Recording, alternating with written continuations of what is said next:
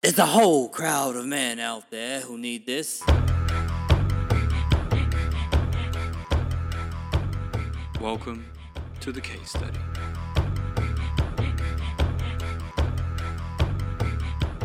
This case study will be marked down in time, known to all as the record keeper of the historic rise of the woke man. Welcome, ladies and gentlemen. Actually, welcome, gentlemen. I don't know if any women will be listening to this, but quite frankly, I don't care.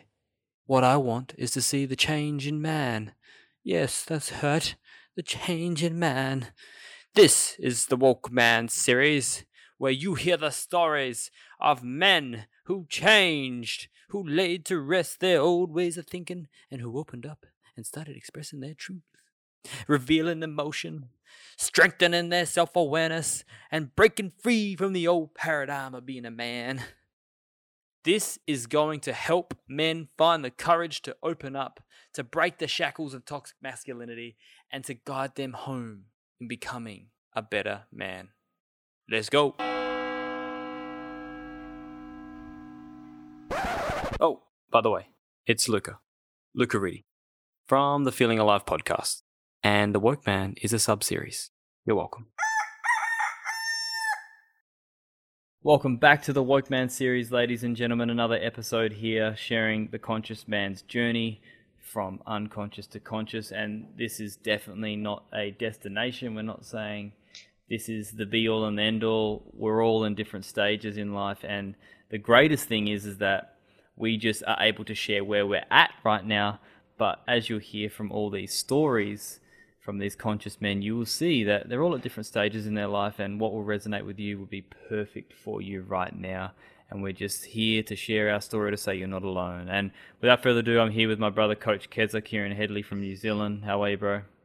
Dude, I'm doing really well this evening. Um, a little bit lower energy than normal, Yeah. really well, honestly. Yeah. We're talking about why you're low energy. Um, do you just want to give us a little bit of a thing of what you've recently been doing? Yeah, this is so Bali as well, man. Going more vegan. Yeah, yeah, yeah, yeah, yeah. so um, been stripping back on the meat, um, keeping the iron uh, intake as high as I can. However, B12, of course, is an in veg. So I'm looking for um, new ways to supplement that for sure. Yeah, get that Mm. energy back. Man, and why did you choose to sort of to, to, to change your diet? What happened? What was the reason behind that? Two reasons. One is experimentation. I like to experiment with my body to see what feels really good. So I like to go into something for a prolonged period of time to feel into it.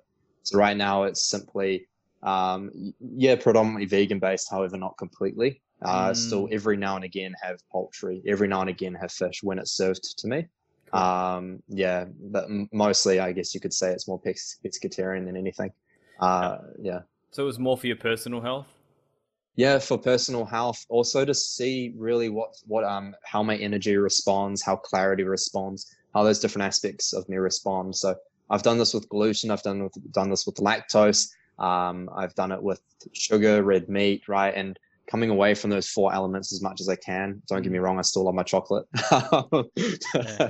uh, these four elements have been really massive in terms of my mental clarity, in terms of my inflammation, and inflammation is a big biomarker for anxiety and depression. So being able to bring that down has definitely affected my re, um my reactions around that. So yeah, it's definitely been a beautiful experimentation around the diet aspect too. Wow, interesting. Interesting about the biomarker for anxiety and depression. How did Yeah. you realize that?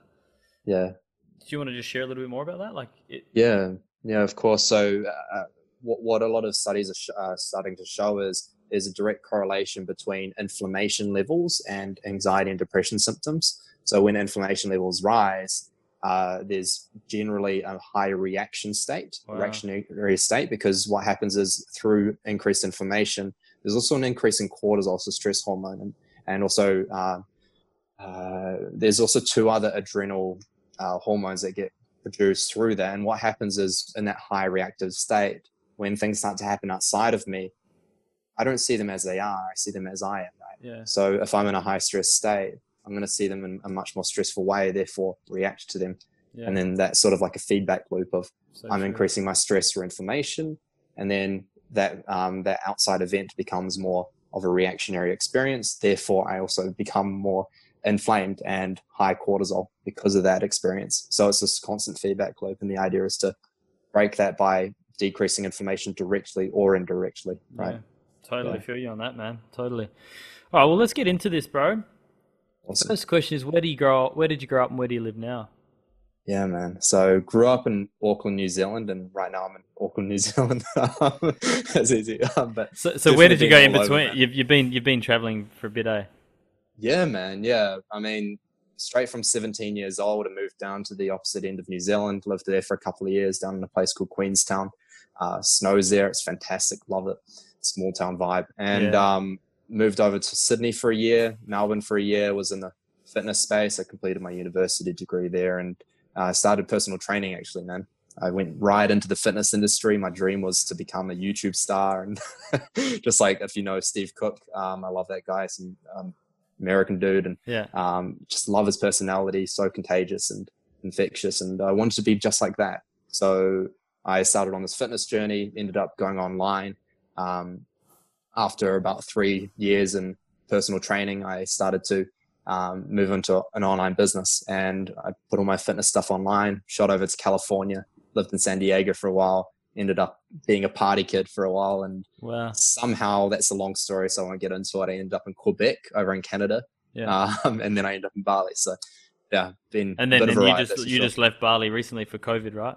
Back home. correct. Actually, it was it wasn't for COVID. I was going to run a retreat back here, and then COVID happened. So of course that didn't happen. Got Okay. stuck with COVID. Mm. Oh, wicked, man. Cool. What are Mm. you? So, what are you doing for a living right now? Oh, actually, Yeah. How, how old are you now? Twenty five. Okay, now answer that question. uh, I'm an anxiety coach. So my main form of income is uh, coaching people that struggle with the experience of anxiety. So that's whether diagnosed or just a, um, a decided experience, and that can just simply simply be down to an experience of fear around what they do with life and helping them elevate from that. Mm, wicked, brother. And if you are listening now, you can hear uh, an episode I did on the Feeling Alive podcast with Kieran on on anxiety, understanding anxiety. is a really powerful episode of like practical tips and your your personal experience, which is cool, man.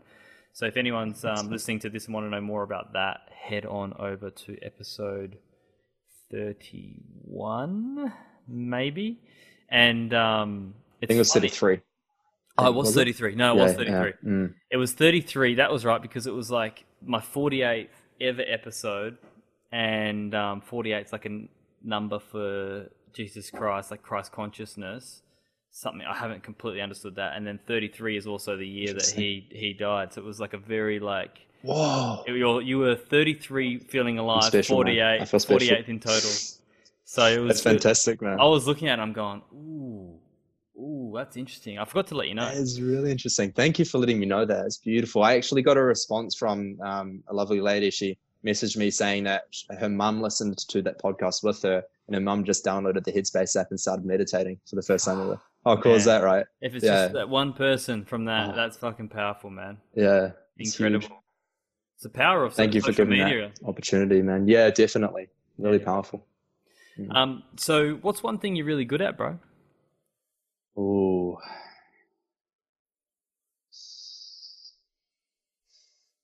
Experiencing. I'd say, yeah, experiencing. So giving this is something that I used to be. And the reason why I say that isn't because I think I'm the best in the world at it. It's because it's what I've changed the most in my life is the ability to experience. To fully So, be there. To fully be there, to fully actually take something in.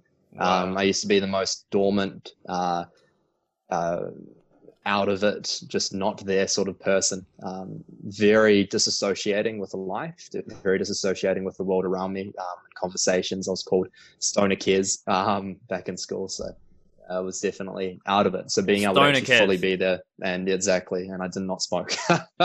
well, at that Whoa, I really? try at one point, that's for sure. But yeah, So- yeah, I was just so, so they called you it. Stoner kids because you weren't present. That's you were just like yeah. daydreaming. Correct. Yeah. So I'd, um, people would have conversations with me, and I'll just be staring at them, and they'll be like, "What was that?" just fully out of it. Um, Wow. yeah, Where were you? Real interesting experience. What's that? Where were you in your head? Where?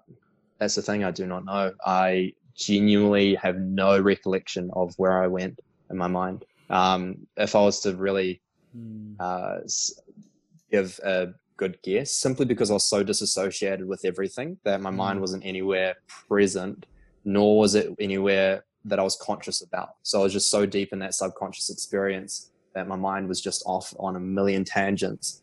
And then all of a sudden, when someone got my attention, I like, "Oh, there I am."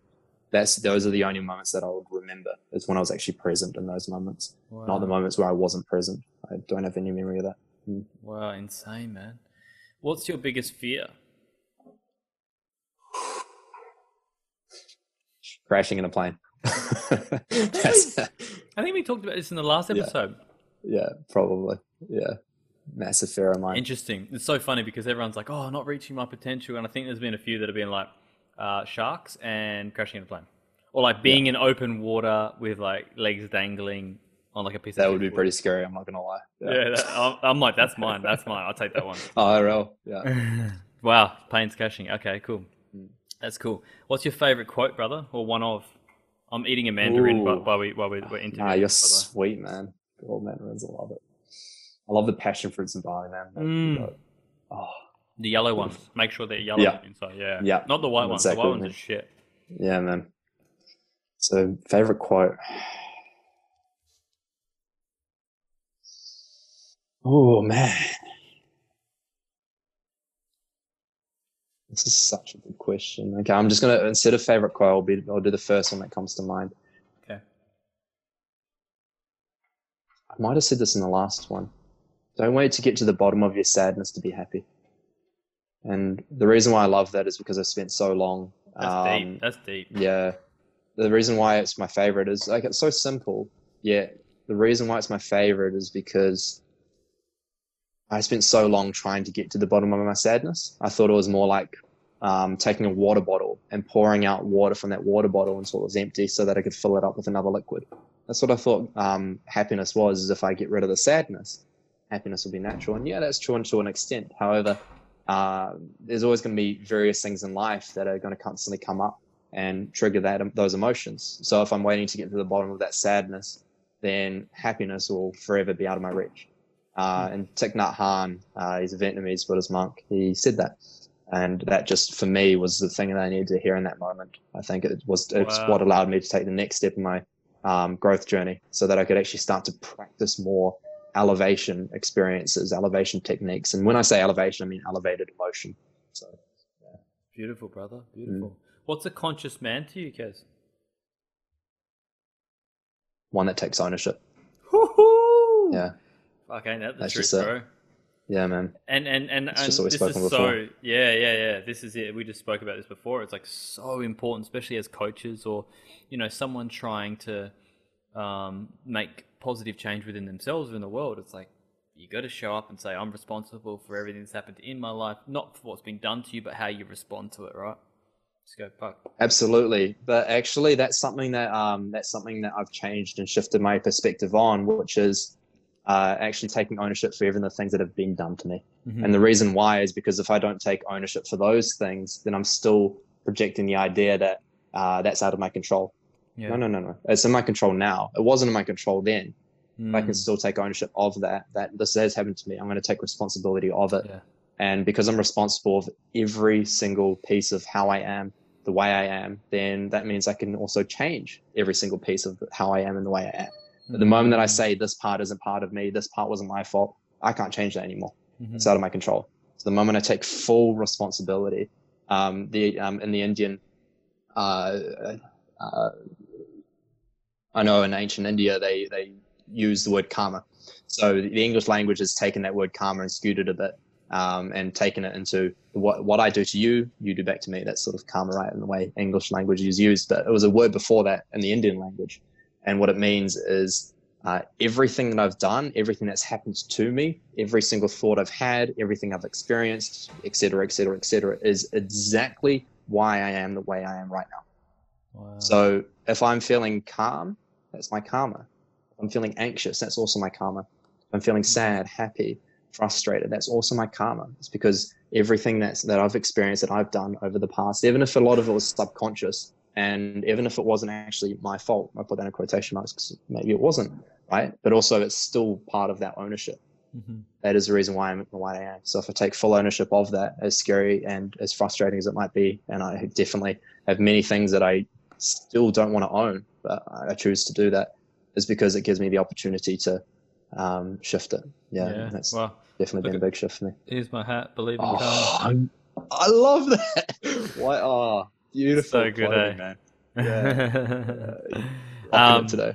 Yeah, rocking it, man. I'm really loving like the quotes. Like, I, this is a really cool brand called uh, Hanika, Hanika and Co. They're Indonesian, Right. and um, they've got some. Like, I've got another one on the which has a quote on the back says "Turn wounds into wisdom."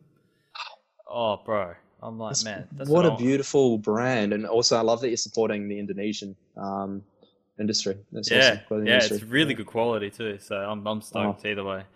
Support Awesome. local, man, for sure. Yeah, dude. Straight up. Uh, all right, so seventh question in the regime: What's one thing that challenges you right now?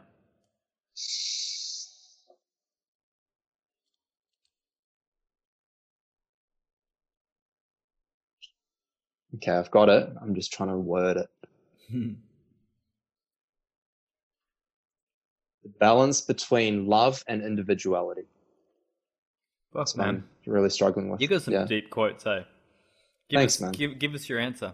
Yeah, yeah. So the reason why is because what happens is when I start to experience a relationship, which currently I've um, just stepped into a new a new experience of that, um, very new one, and having that experience, this is definitely the most balanced I've felt, but it's still something that I'm massively working on because what tends to happen is there's the excitement at the start, right? There's all this all this enjoyment uh, initially.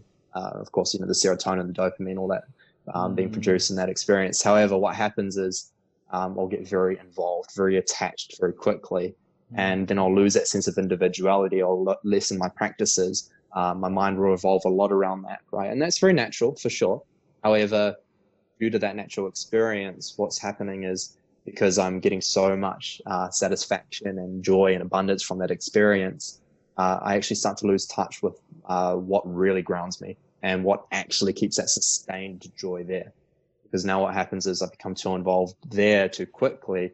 Uh, thus, I lose that sense of individuality. So if anything does happen in that relationship, good or bad, whatever, I become almost reliant on my experience within that. So Mm. Um, that still happens a big time for me. So it's something I'm still massively working on. Um, yeah, give, not being disattached because I don't believe in that when it comes to relationships, but being still completely individual at the same time, still connected. So Wonderful. yeah. Wonderful, brother. Wonderful. thank you. Good stuff, man. What's unconditional love mean to you? Here we go. Oh, I love these questions so much.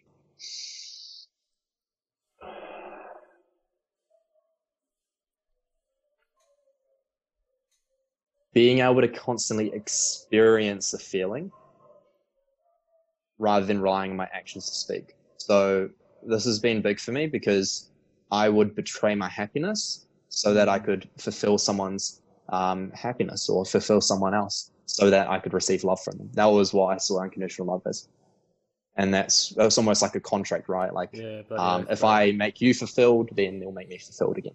Yeah. No, no, no. That's um, that led to be, like a betrayal of my own happiness. That led to toxic relationships because they needed the things needed to go a certain way, which leads to a lot of triggering and anxiety.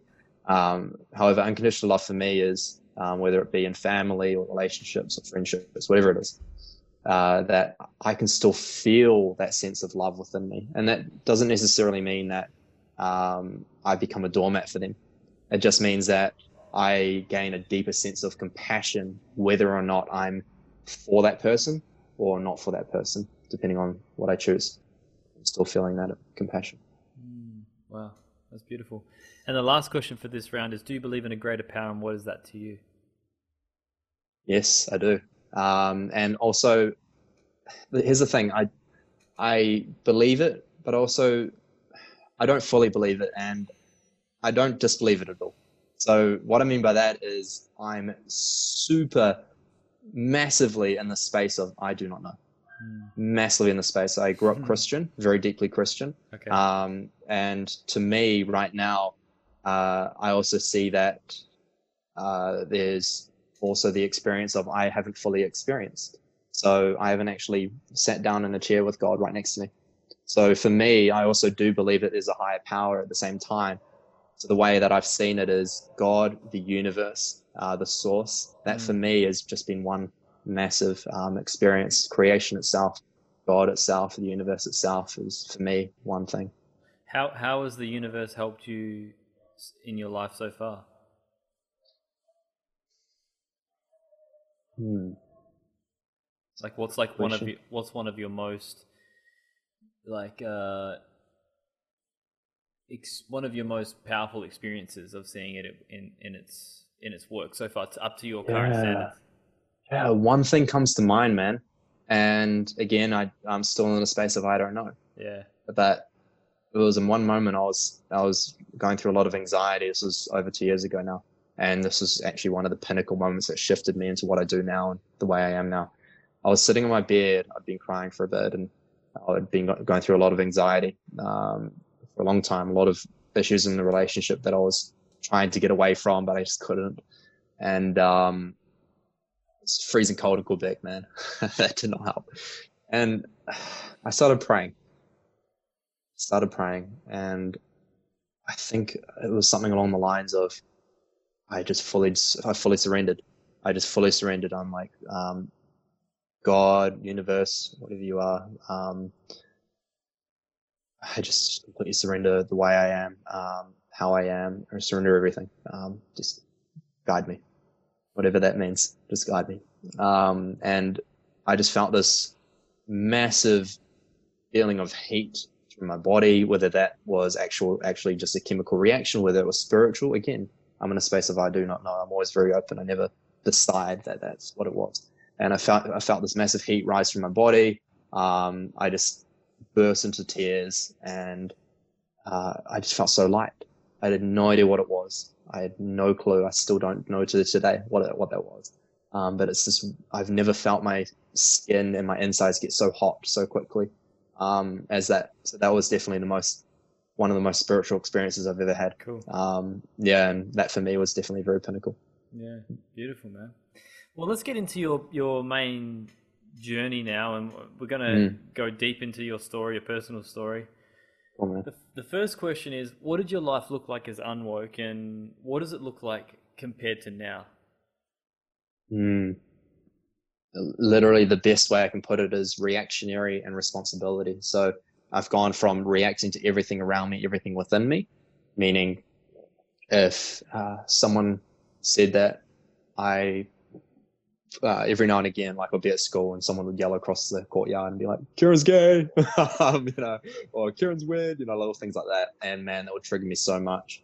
Uh, Yeah, or like little things such as if I didn't feel as included in the friend group as other friends, or if I felt that the girl that I had a crush on didn't feel the same way about me, or if in my relationship one word was used or something little was said that didn't align exactly the way I wanted to hear it, um, you know, within a conversation or the way they talked to me, or just little things, man, would just trigger me like crazy. So I was so react reacting towards that.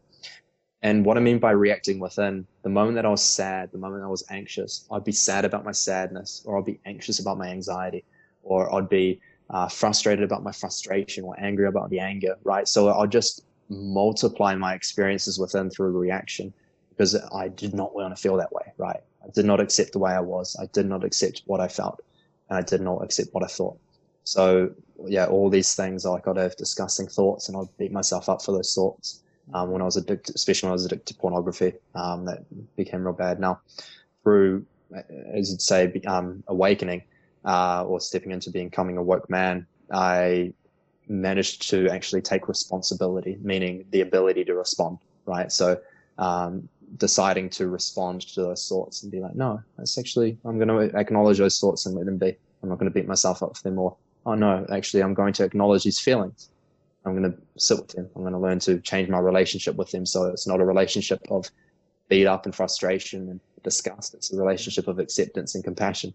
Yeah. Um, yeah. Of course, that um, eventually cross pollinated to the way that I experienced the outside world. So because I treated myself kindly and became more awoke within. I also be, um, also stood into a more awoke experience of life. So when people would say something or um, someone would um, put down my work or put down um, me in a, any shape or form, I'd experience it as, oh, they're just experiencing me the way they are, not the way I am. Um, and the way that I experience them is the way I am, not the way they are. So really understanding that and has allowed me to Mm. step into that responsibility. Um, you've, you've definitely talked on that massively. No, yeah. Mm, Mm, wicked, brother. Thank you for sharing that. thanks, man. What What was your biggest vice in that reactive period, that unwoke period? Yeah, well, pornography. Yeah. Yeah. pornography was my massive vice and um, yeah just constantly knowing that there was going to be the sense of pleasure at the end of the day um, just knowing there was this form of complete escapism at the end of the day when i was living such a depressive lifestyle Mm, beautiful, man. What about the emotion? Was it anxiety that challenged you most, or was there something else? Shifted. So there was two emotions depression and anxiety have ruled my life up until about two years ago. And depression was up until around about maybe 19 years old. And then from there for the following four years was anxiety and that just completely consumed my life. Um, i remember i had my first to my knowledge my first panic, panic attack when i was uh, 20 years old. That was from memory my first panic attack Wow, bro. Wow, interesting. So the depression was like, what did what did that feel like for you? Was it more so like coming from like a sense of unworthiness? Um, how like what was it tied to that? That uh, That's exactly what it felt like. Um, and if I was to put one word to it, it would be unworthiness for sure. Yeah. Is um, exactly how I've actually defined it a lot. Um, so you put it perfectly. Uh, that feeling of just not being good enough, not just for others, but for myself, to the point where I'm not even good enough for life. Yeah. Um, and that's where that's when I was the most. I had the most suicidal thoughts. I never Wow. acted on it, never did anything about it. It was just there, and I kind of just knew deep down that I wouldn't do it. At the same time, they were just there, and I feel that if I had been that way any longer without actually seeking help, um, I might have actually gone down the unideal route and taken my life. Honestly, I don't know though, because I, I, I obviously you know got help then, so I was lucky. Mm, Mm. And so, did you contribute it all that all those emotions to something that happened in your past? Absolutely. However, I know I'm still not fully aware of exactly where that came from. Uh, I I am, however, aware of parts of it, um, parts of it experiencing um, depression in my family. So observing that as a kid, I'm very, like, of course, every kid's very observing. So it's not about what I'm taught, it's about what I see, right? So what I experience. And um, because I'd see that, I'd observe that, I'd observe the shyness, I'd observe the seclusiveness um, from society, from groups, and I'd start to do that because that's the way that that's what I observed. Mm. I'd observe this not being able to say I love you. I'd observe this experience of being very distant physically, and so I'd experience that in society. Um, so all these obs- observations that I um, I started to create, or I started to see sadness more. I like you know I'd see anxiety, and because I saw this growing up a lot, I um, I started to actually take that into my memory and like I'm like okay this is how I act, or this is how I receive love. So that's um, how I went about life is through from that experience. Yeah, I definitely. And have you found that you've let that that go and, and, and forget forgiven that part of your experience? hugely, man. That's definitely something that, honestly, um, I'm not going to lie, it took a bit to forgive. Yeah. Um, like, even though I didn't want to acknowledge it when I was going through that, I know deep down there was definitely a frustration of, man, I just wish you guys taught me uh, like how to be rather than Mm. um, how not to be. you know what I mean? Um, but definitely a big part in actually learning to be was that forgiveness because at the end of the day, that was just hurting me. Mhm. Yeah. Yeah. Feel you, bro. Whose love did you crave most growing up, and who did you have to be to get it? yeah, dads and strong and manly. So yeah, so the reason why I know that so strongly is because that's definitely the relationship that has shifted the most Mm. um, over the last two years, and um, oh, this has just been such a beautiful, beautiful experience. Eh? Um, so I massively do not blame my dad because um, my granddad, um, he's gone now, but he used to be so like you know just really grunty and like, hey boy, how's it going? you you know, like that really blokey sort of vibe. And uh, my dad was just like that too.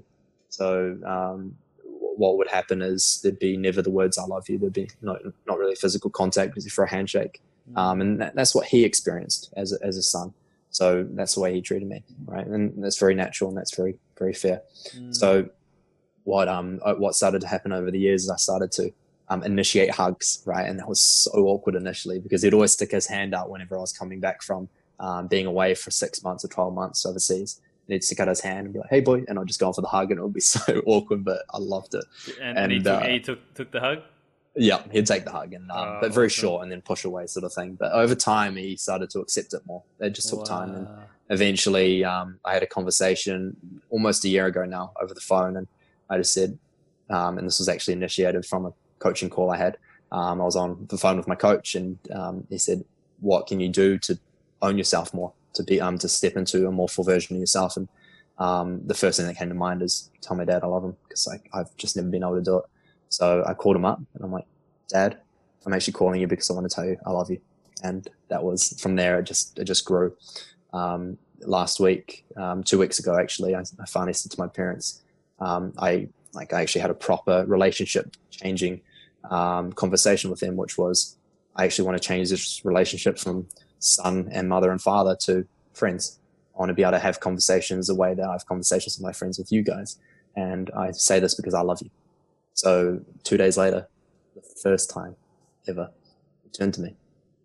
I love you, son and I've never heard that from his mouth ever before. Um, but just massive how things can change, and that was massive to see how that experience of changing that relationship with my family also actually healed a lot of aspects of my um my growing up as well.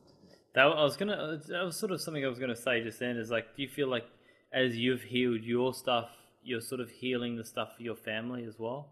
Like the, the you know these these traumas or emotions that they're actually being healed in your parents as you heal yours. Um, yes, I feel that there is definitely shifts there. There's um there's definitely a lot more work that I'm going to do with Dad. I told him at the very start of the year, I'm like, Dad, by the end of this year, you're going to be meditating every day.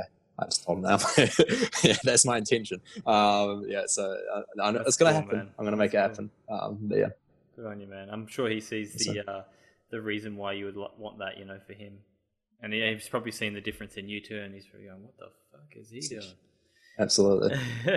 Yeah. Cool, bro. And talk to me about one of the lowest points in your life, Kezza. Like, and was suicide ever a factor? Mm, yeah, so there were.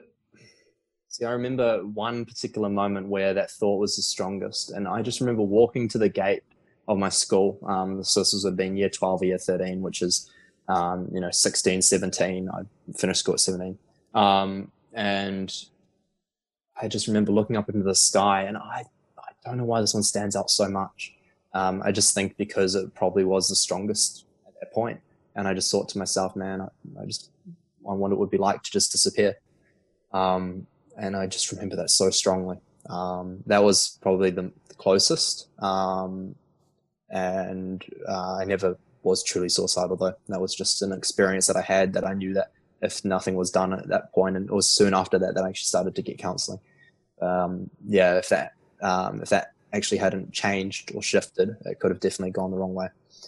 Um, and a second point comes to mind, which I would say was probably the most traumatic in terms of like the experience of sadness was so strong. However, I was a lot more stern within myself because I've been meditating for many years up until that point, and that was when I experienced the peak of my anxiety um, just over two years ago in Quebec, um, and that's when I was just so sad, just crying a lot um, just so anxious at everything. I couldn't even be in a bar with the person I, I was with, um, nor could I, I could barely walk down the mall, you know, um, with my friend because I'd just start to feel anxious about everything. Mm, It's, yeah, horrible. So those are probably the two moments that come to mind.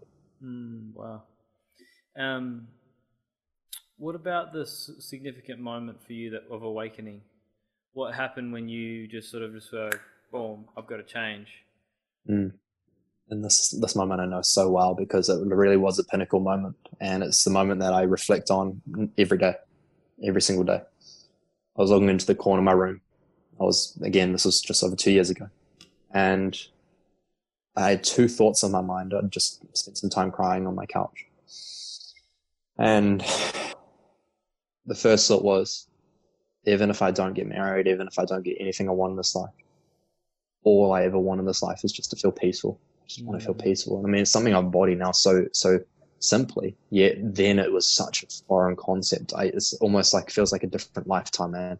When I think back, I just almost cannot imagine being in, so consumed now that but in that point that was the first thought that came to mind and the second thought that came to mind was i wouldn't even want my worst enemy not even the person i hate the most in this world to feel this way so suffering is just too much for anyone um, and that's just those are just the thoughts that i thought at the time but i knew in that moment that i needed to do something about it and that's what i did was actually i shifted my ego and pride of knowing how to heal of knowing how to meditate and i just threw it out the window I'm like okay i don't know anything let's go so from there, that's when I started to dive deeper into mindfulness, not just meditation. Mm. And I started to dive deeper into uh, spirituality from a scientific standpoint, because I've always been very logical in that sense. Um, and I got help through a holistic psychologist, and name's Dr. Nicola LePera, and that's where I first started um, going deeper into did you, mindfulness. Did you work with her? Um, just for a little bit. So she gave me a session, and um, yeah, we did a little bit of stuff, and then yeah, that sort of initiated my journey cool. from that. That's mm. beautiful, man. Um, what, like, what was a big part of this healing journey for you? Like, what modality did you use? Uh, you say meditation was big. Like, what else was significant for you to sort of get through those emotions and work through that shit and come out on the other side feeling better? Yeah, man. So, just that. breath breath has been massive for me man. Huge. Meditation for sure and i want to just sort of double up on that because meditation isn't an action it's a state.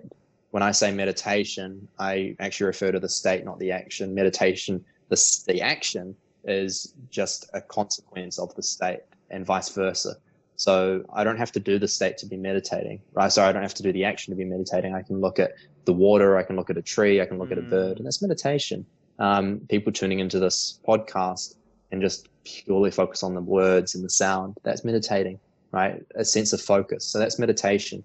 Um, now, becoming stepping into meditation uh, sometimes can definitely require an action, and that's if I know if I don't practice that action of sitting down and closing my eyes and not reacting to my thoughts, instead just letting my thoughts and emotions be. Every single time that my mind says, "Get to your phone," drink your water or close your door because someone will walk in or um, or send that person a message or um, just every single time that I act instantly that instantly when I have that thought I'm strengthening my sense of compulsion. Therefore I'm strengthening my thoughts when they come in that say you're not worthy. You're not good enough. You can't do this. And I believe them however every single time that I don't act and I simply pause I take a breath then I act I'm actually strengthening my ability to respond and therefore I'm actually becoming my mind rather than my mind becoming me, right? So I take that sense of responsibility in those moments, and what that does, it completely transforms my ability to uh, experience calmness and safety when those thoughts come in, because I know deep down now that I've proven to myself that I can sit there whenever those thoughts come in. Now, when they do come in, um, in uh, out of nowhere because someone said something or you know i'm just going about my work and something's happened in work or finances are an issue or whatever it is mm. all of a mm. sudden when that thought comes in of oh no it's like oh actually no that's, that's it's not too bad actually mm. um, and only because i've actually practiced that sense of response by sitting down yeah. closing my eyes whenever things come up just sitting there anyway and learning to change my experience with them breath has been a massive thing for me there's two ways, and one that I've learned literally in the last few days that I'm going to say right now. Um, I'll t- say the first one um, that I've used for a long time, first though, and this one's called a six eight ten breath, and that's just breathing in for six seconds, holding for eight, exhaling for ten, all through the nose. Um, to practice, um, someone can start at three seconds in, six seconds out as a start, and then they can build up once their lung capacity is expanded, because it can mm. be quite mm. tough if they've always breathed up in their yeah. chest. I want to breathe through my diaphragm because that's where a lot of nerve endings from a parasympathetic run. Uh, and that also triggers certain um, uh, chemi- certain chemis- a certain chemistry in the body as well that allows the body to start to relax yeah. and also sends signals to the brain saying things are okay. Yeah. So when I do that, um, it allows me to change my experience with something. So if I am in a state of fear or a state of overwhelm and I change my breath, I actually learn to change my experience of that thought. Therefore, next time that thought comes into my mind, my experience is already that of, oh, this is actually not a bad thought. It's mm. actually an okay thought. Now I've shifted my experience for the future as well. Uh, the second breath is just actually a double in, one out. So it's two nasal breaths in and one breath out. This is apparently it's very recent study. Um, as of actually literally about two or three months ago, they found that this was one of the most, literally the most effective breath that they know of in order to actually stimulate the parasympathetic and get Wow. you into a deeper breath. Yeah. So this is something that I can't remember the doctor that did this. It was a neurologist. I need to um, find that out because this is something that I literally learned a few days ago. And basically, it's a double breath in, which is, and then out through the mouth, Mm. and literally just three of those breaths allow you to find a deeper sense of calm. Um, obviously into the diaphragm, and then into the upper chest, and then out. Yeah. yeah, that's So it's a very powerful, yeah, um, relaxation experience, and it's something that I'm I've just started using, and I love it so much. Yeah, it does. It actually changes your state. I can feel that. Yeah, That's cool. yeah, it's massive. have to check that out myself too. What What about your friend group, bro? How's that changed as you've changed? Huge, dude. So my friend group was that of who could I be friends with, right? So it was that of um, who would allow me to be friends with them. Yeah. Right? So who, would did I have to be in for order? Me? Exactly, exactly. Not even for me, No, man. not even who would you, accept? Yeah. who would accept uh, the mask that I put on? Right. So the mask that I was capable of putting on, I was capable of putting on a very nice guy mask. So I was nice to everyone to the point where I wasn't just Stoner Cares, I was also Care Bear. So Oh, yeah. that was another name. Fucking. And uh, yeah, bro, I had the names, man. Uh, and yeah, so being Care Bear, I became sort of known as the nicest kid in the year. I was just so nice to everyone, man. Um, that was obviously in school, even after school. I was just this nice guy, man. Um, and the mo- and I'll be so triggered at the idea of um, my actions not representing that. So if my Mm. actions didn't represent that because um, you know uh, someone thought that I was mean or not nice, whether it was through a relationship or through friendship, family, anything, um, I'd be so triggered and I'd beat myself up because that was my such such a strong identity I had as I had to be a nice guy or I wasn't worthy and- Mm. that was what actually allowed me to step into friendships. I know that I know deep down because there's still many of them are still friends friends with me now. Uh, that that wasn't the reason why they became friends, but in my mind, that was the reason. So if I wasn't being nice, if I wasn't a nice guy, I'd lose them. That's that's what I had in my mind. Um, yeah, so that was definitely who I had to be, Mm. and how it's changed is me be, stepping into a deeper sense of ownership, as we Mm. mentioned, and actually taking away that mask of needing to be the nice guy and instead just showing up as I want to be, as I Mm. am, uh, then that's definitely filtered out many friends. yeah. Um, it's allowed me to, um, I've definitely been triggering for sure. It's allowed me Mm. to come away from those certain friendships that weren't serving me. And That's pretty thus, of course, eh? oh man, so challenging. But I definitely had to become aware of that. Um, if they're not serving me, I'm also not serving them because ultimately, um, a one-sided friendship is not a friendship. Um, at the end of the day, if I'm uh, stepping into a uh, a friendship and I'm reacting to them because I'm not enjoying this experience, then ultimately I'm not serving them at all as a friend. Therefore, it's actually going to serve them more if I cut it. And that's definitely what I had to do in a, a few Mm. experiences for sure. Yeah, totally resonate with that, man. Yeah. And what part of this conscious journey are you most grateful for, bro? Ooh, the darkest times, man. Mm. the darkest times are the things that I've got to be most grateful for because I would not be able to step into this level of calmness and joy if it wasn't for that. I mean, at the end of the day, the further I go one way, the further I can go the other. I mean, the further I pull the slingshot back, the further the projectile flies, right? So, um, ultimately, it's definitely allowed me to, yes, I've experienced very low lows and very anxious moments, but that's allowed me to step into greater joy and greater peace because of that. Fucking amen, man.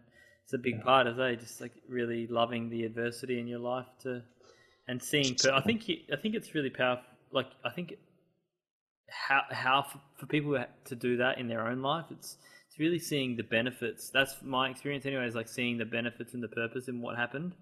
Would you agree? Definitely. Yeah. The lessons that, um, that I gained from it, but also as well, the fact that I knew that I was going to be capable of experiencing those lower emotions because I learned to work through them. Allowed me to feel a lot more safe within myself, knowing that, oh, even if this experience comes up in the future, or even if the scary um, idea of what I'm about to do might bring about those experiences, I know I'll find that sense of okayness that allows me to take more risks as well. Wicked, man. That's so cool. And last question here is what's one tip you would give your old self just starting out on this journey? Feel. Because, man, I did not want to feel. I did not want to feel. Feel to heal. I, yeah, man, that's just uh, dude.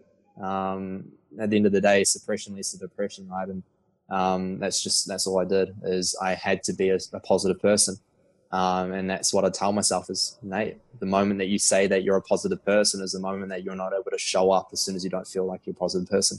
Um, that's the moment that I'll get so anxious because I don't feel I can be positive today. Therefore, I can't go to this event, or therefore I can't go see my friend because I don't feel positive right? Or and then if I did, man, I'd be so dead at the end of that experience because I had to, you know, show up with a big smile and um, I had to try and be positive, and I just could not show up as I was. And because that was the case, I beat myself up for feeling any other emotion other than joy, which was very rare, unfortunately, at the time. So feel and That's be. cool. That's really cool, man. Well, it's been a powerful episode, brother, and I'm grateful to have you here to share share your journey and To share your man. It's so good, man, and, and you're such a beautiful human, and I'm and I'm grateful that you found this path so you can help others walk through it too. Thank you, man. It means a lot. You're most welcome, and thank you to everyone for tuning in and listening. If you do want to connect with Kieran, you can see his uh, social media handle, Instagram handle, in the show notes. And until next time, my friends, just take care, take one step at a time, and like Kieran says, just feel it through. You'll be all there. You'll be good, and you'll get there before you know it. Much love.